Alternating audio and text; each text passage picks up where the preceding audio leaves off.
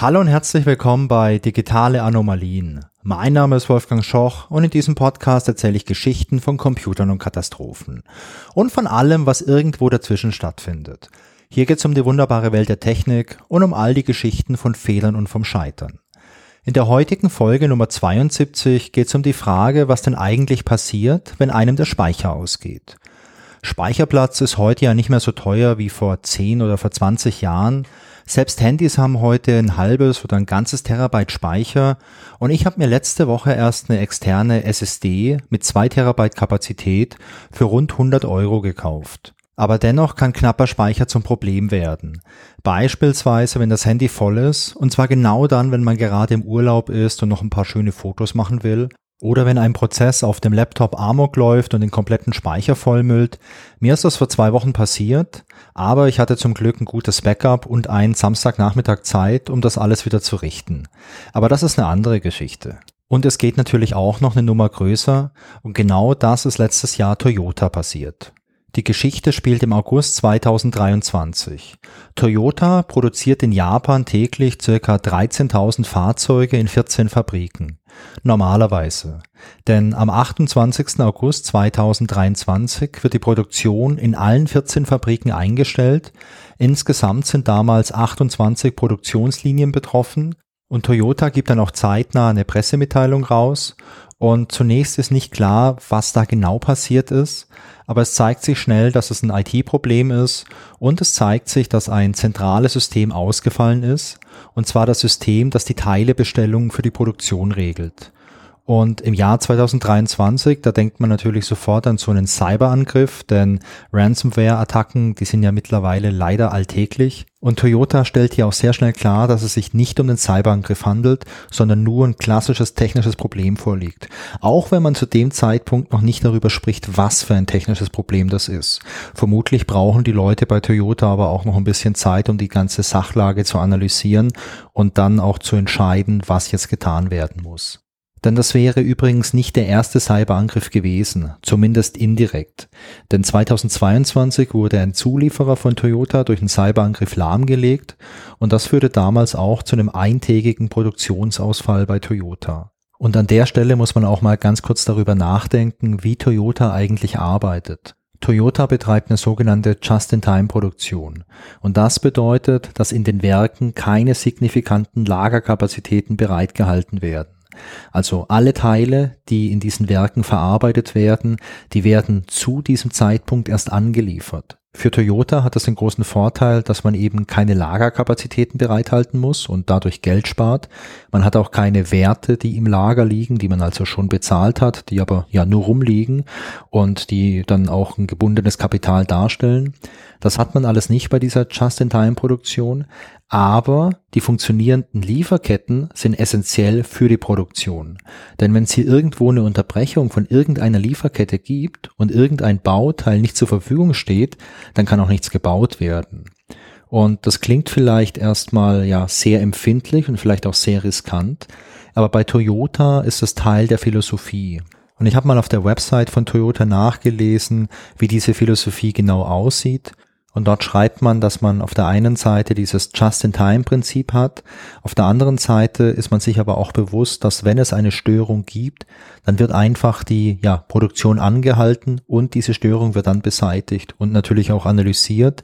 Und im Nachgang wird geschaut, was man verbessern kann, damit so ein Fehler nicht nochmal passiert. Also es ist eingeplant oder es ist im Hinterkopf immer drin, dass die ganze Produktion mal stehen bleiben kann, wenn irgendwas klemmt, wenn irgendwie so eine Lieferkette unterbrochen ist. Aber natürlich möchte man das nicht. Der Ausfall von diesen 14 Werken, der führt dann zu einem ganz ordentlichen Produktionsausfall, denn am Ende dauert es zwei Tage, bis die Produktion wieder läuft und wenn man sich jetzt nochmal in Erinnerung ruft, dass in diesen 14 Werken so circa 13.000 Fahrzeuge pro Tag gefertigt werden können, dann ist dieser zweitägige Ausfall schon echt eine große Nummer. Die spannende Frage ist jetzt natürlich, was für ein technisches Problem hat dazu geführt, dass in allen 14 Werken die Produktion für zwei Tage komplett ausgefallen ist? Toyota findet den Fehler und Toyota gibt dann auch einige Zeit nach diesem Ausfall eine erneute Pressemitteilung raus und dort erklärt Toyota, dass eine volle Festplatte zum zweitägigen Ausfall aller japanischen Werke geführt hat. Eine volle Festplatte. Okay, vielleicht waren das auch mehrere Festplatten, aber das spielt ja eigentlich keine Rolle. Also was ist da passiert und vor allem, wie konnte das passieren? Am 6. September 2023 gibt es diese angesprochene Pressemitteilung und da entschuldigt man sich erstmal für die ganzen Umstände und dann erklärt man zumindest grob, was genau vorgefallen ist. Am 27. August, also an dem Tag vor dem Ausfall, da stand eine regelmäßige und eine geplante Wartung von IT-Systemen an. Und während dieser Wartungsarbeiten räumte man die Daten in einer Datenbank auf.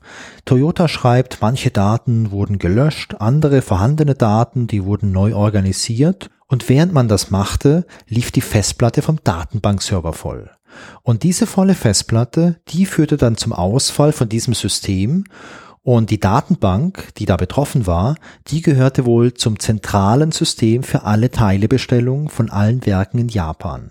Aber halb so wild, dafür gab's doch sicher auch ein Backup, oder? Ja, ein Backup gab's. Laut Toyota lief das Backup aber auf dem gleichen System wie der betroffene Datenbankserver. Mir persönlich ist nicht ganz klar, was man damit meint. Also entweder liefen das Produktiv- und das Backup-System tatsächlich auf der gleichen Hardware, aber das kann ich fast nicht glauben. Ich vermute eher, dass es zwei identische Systeme gab, die man im Notfall einfach umschalten konnte. Und das kann man sich ja auch so vorstellen, wie man hat zwei gleiche Server. Auf diesen beiden Servern läuft auch die gleiche Software. Und wenn jetzt Daten reinfließen in diese Datenbank, dann fließen diese Daten auf beide Systeme.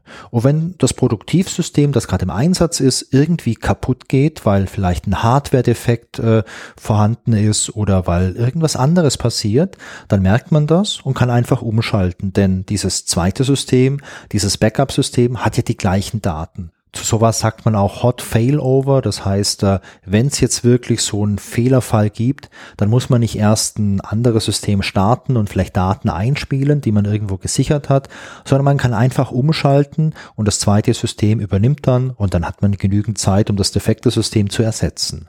Und ähm, ich vermute, dass man bei Toyota genau sowas hatte. Man konnte jetzt aber nicht umschalten, weil Produktivsystem und Backup-System identisch waren und dadurch auch beide Systeme volle Festplatten hatten. Denn wenn in beide Systeme die gleichen Daten reinfließen und die gleichen Operationen durchgeführt werden, dann fallen ja auch überall gleich viele Daten an. Und wenn jetzt gleiche Festplatten verbaut sind, dann sind beide Festplatten, naja, gleichzeitig voll. Und dann kann man einfach nicht mehr umschalten. Und bei Toyota trat jetzt genau das ein. Man hatte ein defektes Produktivsystem, man hatte ein defektes Backup-System, man konnte also nicht mehr umschalten und damit fiel das komplette System aus. Die Lieferkette, die war unterbrochen. Und weil Toyota eben diese Just-in-Time-Produktion hat, bedeutet das, kein Werk kann mehr arbeiten, weil kein Werk mehr rechtzeitig seine Teile bekommt und deswegen muss die ganze Produktion an allen 28 Produktionslinien in allen 14 japanischen Werken unterbrochen werden. Und nachdem man bei Toyota das Problem identifiziert hatte, so steht es weiter in dieser Pressemitteilung, machte man sich daran, die Daten vom betroffenen Server auf eine neue Hardware mit einer, Zitat, höheren Kapazität zu übertragen. Also Vulgo, dieses neue System, hatte einfach eine größere Festplatte.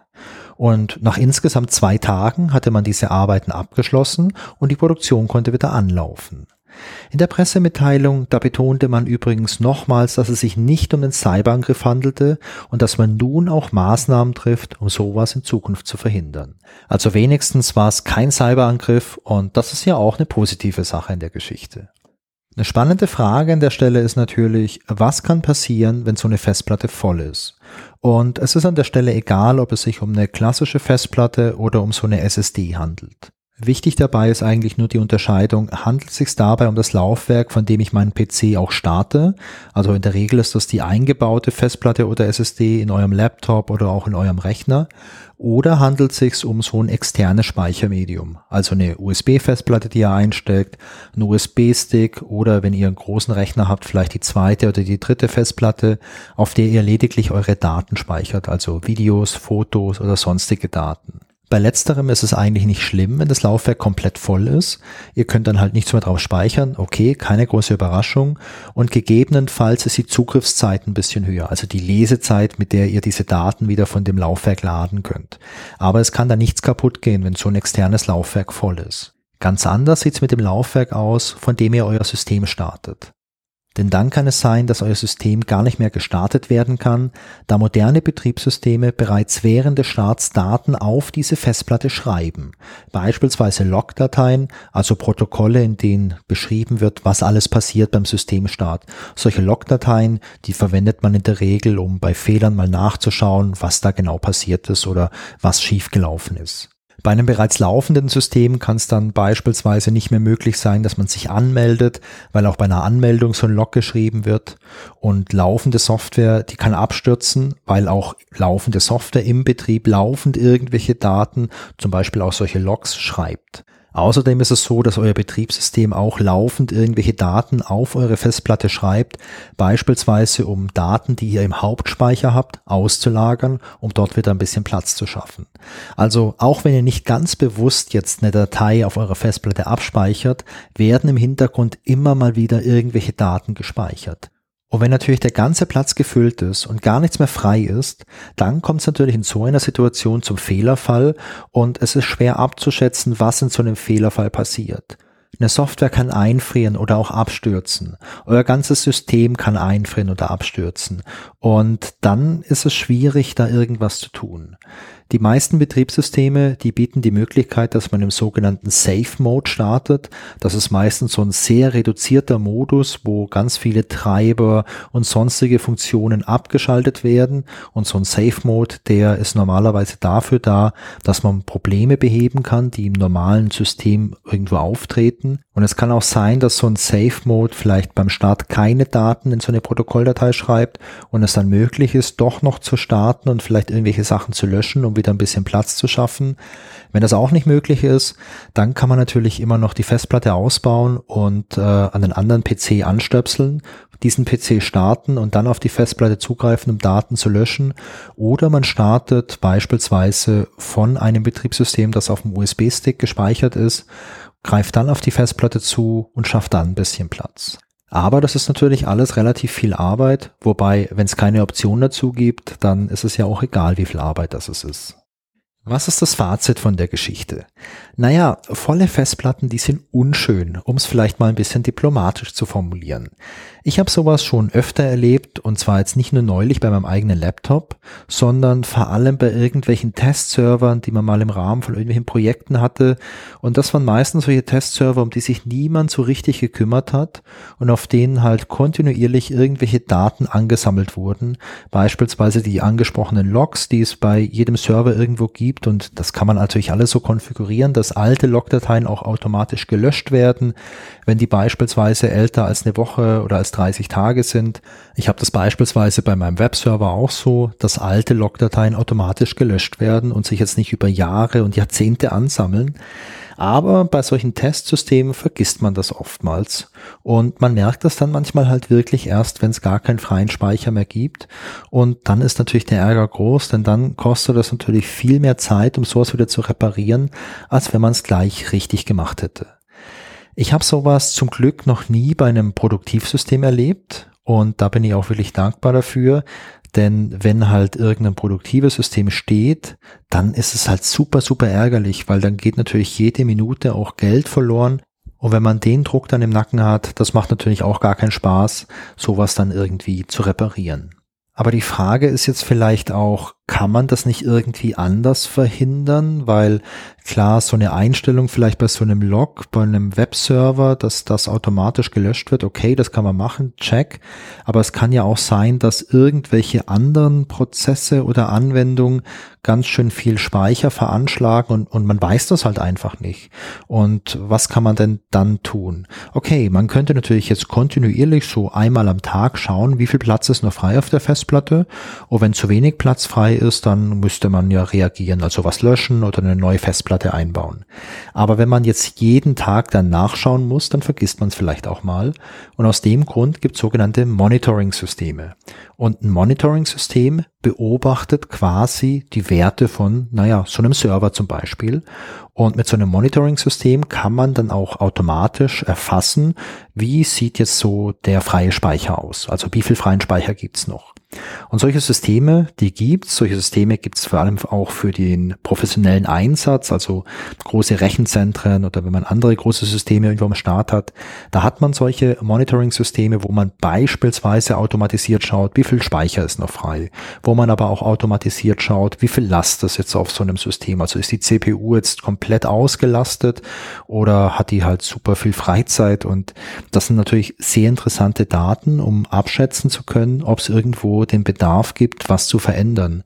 Denn wenn meine Server ähm, immer sehr stark ausgelastet sind, dann muss ich mir vielleicht mal anschauen, ob die Software, die darauf läuft, in Ordnung ist oder ob da vielleicht irgendwo ein Fehler drin ist oder ob vielleicht einfach generell die Last so groß ist, dass ich da noch ein weiteres System brauche, um das ein bisschen besser zu verteilen. Und das gleiche gilt natürlich auch für sowas wie jetzt äh, Speicherauslastung. Wenn ich mir diese aktuelle Speicherauslastung beispielsweise als Diagramm anzeigen lasse und ich sehe, puh, jede Woche wird das irgendwie zehn Prozent voller, dann kann ich auch rechtzeitig reagieren und entweder schauen, was ich löschen kann, um freien Speicherplatz zu schaffen, oder ich ähm, rüste halt die Hardware auf, um halt nicht in die Situation zu kommen, dass kein Speicher mehr frei ist. Und zu guter Letzt das Thema Backup. Ähm, das ist ein Thema, über das man sehr, sehr viel sprechen kann. Und ich glaube, ich habe auch schon in der ein oder anderen Folge vom Podcast über Backups gesprochen. Ähm, bei Toyota hat man jetzt das Problem gehabt, dass das Backup nicht funktioniert hat. Und wir wissen nicht hundertprozentig, was die Gründe dafür waren. Also diese Pressemitteilung, die verlinke ich übrigens natürlich in den äh, Show Notes. Diese Pressemitteilung, die ist nicht so hundertprozent klar. Also man schreibt da, dass das Produktivsystem und das Backup-System auf dem gleichen System liefen. Also das könnte man ja so interpretieren, als ob das die gleiche Hardware gewesen wäre. Das ist sicherlich ein sehr schlechtes Design. Meine Leseart ist eher, dass man zweimal das gleiche System hatte und dann halt auf jedem System das gleiche Problem bekam. Das wäre wahrscheinlich auch nicht das allerbeste Design, aber fest steht, das Thema Backups ist ein sehr, sehr wichtiges Thema. Und zwar nicht nur für solche Weltunternehmen wie Toyota, bei denen da potenziell sehr viel Geld dran hängt, sondern auch für euch, für eure privaten Daten. Ihr habt zu Hause sicherlich viele Fotos, die mit eurem Handy knipst oder mit eurer Digitalkamera. Und wenn die jetzt alle weg wären, wäre das halt auch, ja, eine schlimme Sache und ein schlimmer Verlust. Und da lohnt es sich schon mal drüber nachzudenken, wo speichere ich denn die ganzen Fotos oder die anderen Daten, die wichtig für mich sind. Reicht mir das, wenn die jetzt nur auf meinem Laptop sind? Nein, wahrscheinlich nicht, denn der Laptop kann kaputt gehen. Reicht das, wenn die nur auf meinem Handy sind? Wahrscheinlich nicht, weil der, das Handy kann auch kaputt gehen oder kann mir gestohlen werden. Reicht's mir, wenn ich mir zu Hause vielleicht noch ein Backup auf eine Festplatte mache? Ja, was passiert, wenn zu Hause vielleicht ein Wasserschaden ist oder wenn es brennt, dann ist es auch weg. Und so kann man sich ein bisschen überlegen, wie sicher möchte man denn gehen? Lohnt es sich vielleicht sowas noch in die Cloud irgendwo zu backuppen? Und in der heutigen Zeit gibt es ja auch super viele Möglichkeiten. Also angefangen von so vielleicht einfachen Möglichkeiten, wie man backupt seine Fotos zu, weiß nicht, zu Google Fotos, wenn man vielleicht Android verwendet oder in die iCloud, wenn man äh, Apple-Gerät hat, bis hin zu irgendwelchen selbstentwickelten Lösungen, die dann in die Cloud backuppen. Da gibt's viele Sachen, und ich glaube, es gibt nicht die eine Möglichkeit, die richtig ist und die eine, die falsch ist. Ich glaube, es gibt sehr viele Sachen, die müssen halt zu euch passen. Was ich euch aber empfehlen kann, ist, beschäftigt euch mit dem Thema und macht's am besten jetzt gleich und nicht irgendwann, denn es kann jeden Tag irgendein technisches Problem vorkommen, das eure Daten auf eurem Gerät zerstört. Und ihr freut euch so sehr, wenn ihr dann genau wisst, okay, das Gerät ist kaputt, das ist jetzt auch vielleicht viel Geld und ich muss es ersetzen, aber meine ganzen Erinnerungen, die habe ich noch irgendwo und da kann ich die wieder kopieren und wieder drauf zugreifen. Mich würde an der Stelle interessieren, was für Backups macht ihr? Was habt ihr da vielleicht für Gedanken dabei? Was habt ihr für Strategien dabei? Schreibt mir sehr gerne und äh, vielleicht kann man da ja voneinander noch ein bisschen was lernen. Das war die Folge Nummer 72 von den digitalen Anomalien. Ich hoffe, dass es euch wieder Spaß gemacht hat. Genauso freue ich mich aber auch über euer Feedback, beispielsweise über eure Erfahrungen zum Thema Backups. Sehr gerne per E-Mail an feedback at digitaleanomalien.de oder als Kommentar zur Folge auf digitaleanomalien.de. Und wenn ihr Lust habt, dann folgt mir doch auch noch auf Instagram oder auf Mastodon. Außerdem gibt's noch einen Discord-Server, da können wir über die Themen aus dem Podcast oder über sonstige spannende und interessante Themen diskutieren. Ihr findet alle Links in den Show Notes und auf digitaleanomalien.de. Und ich würde mich natürlich sehr freuen, wenn ihr den Podcast weiterempfehlt oder mir eine Sternebewertung bei Apple Podcasts oder bei Spotify gebt.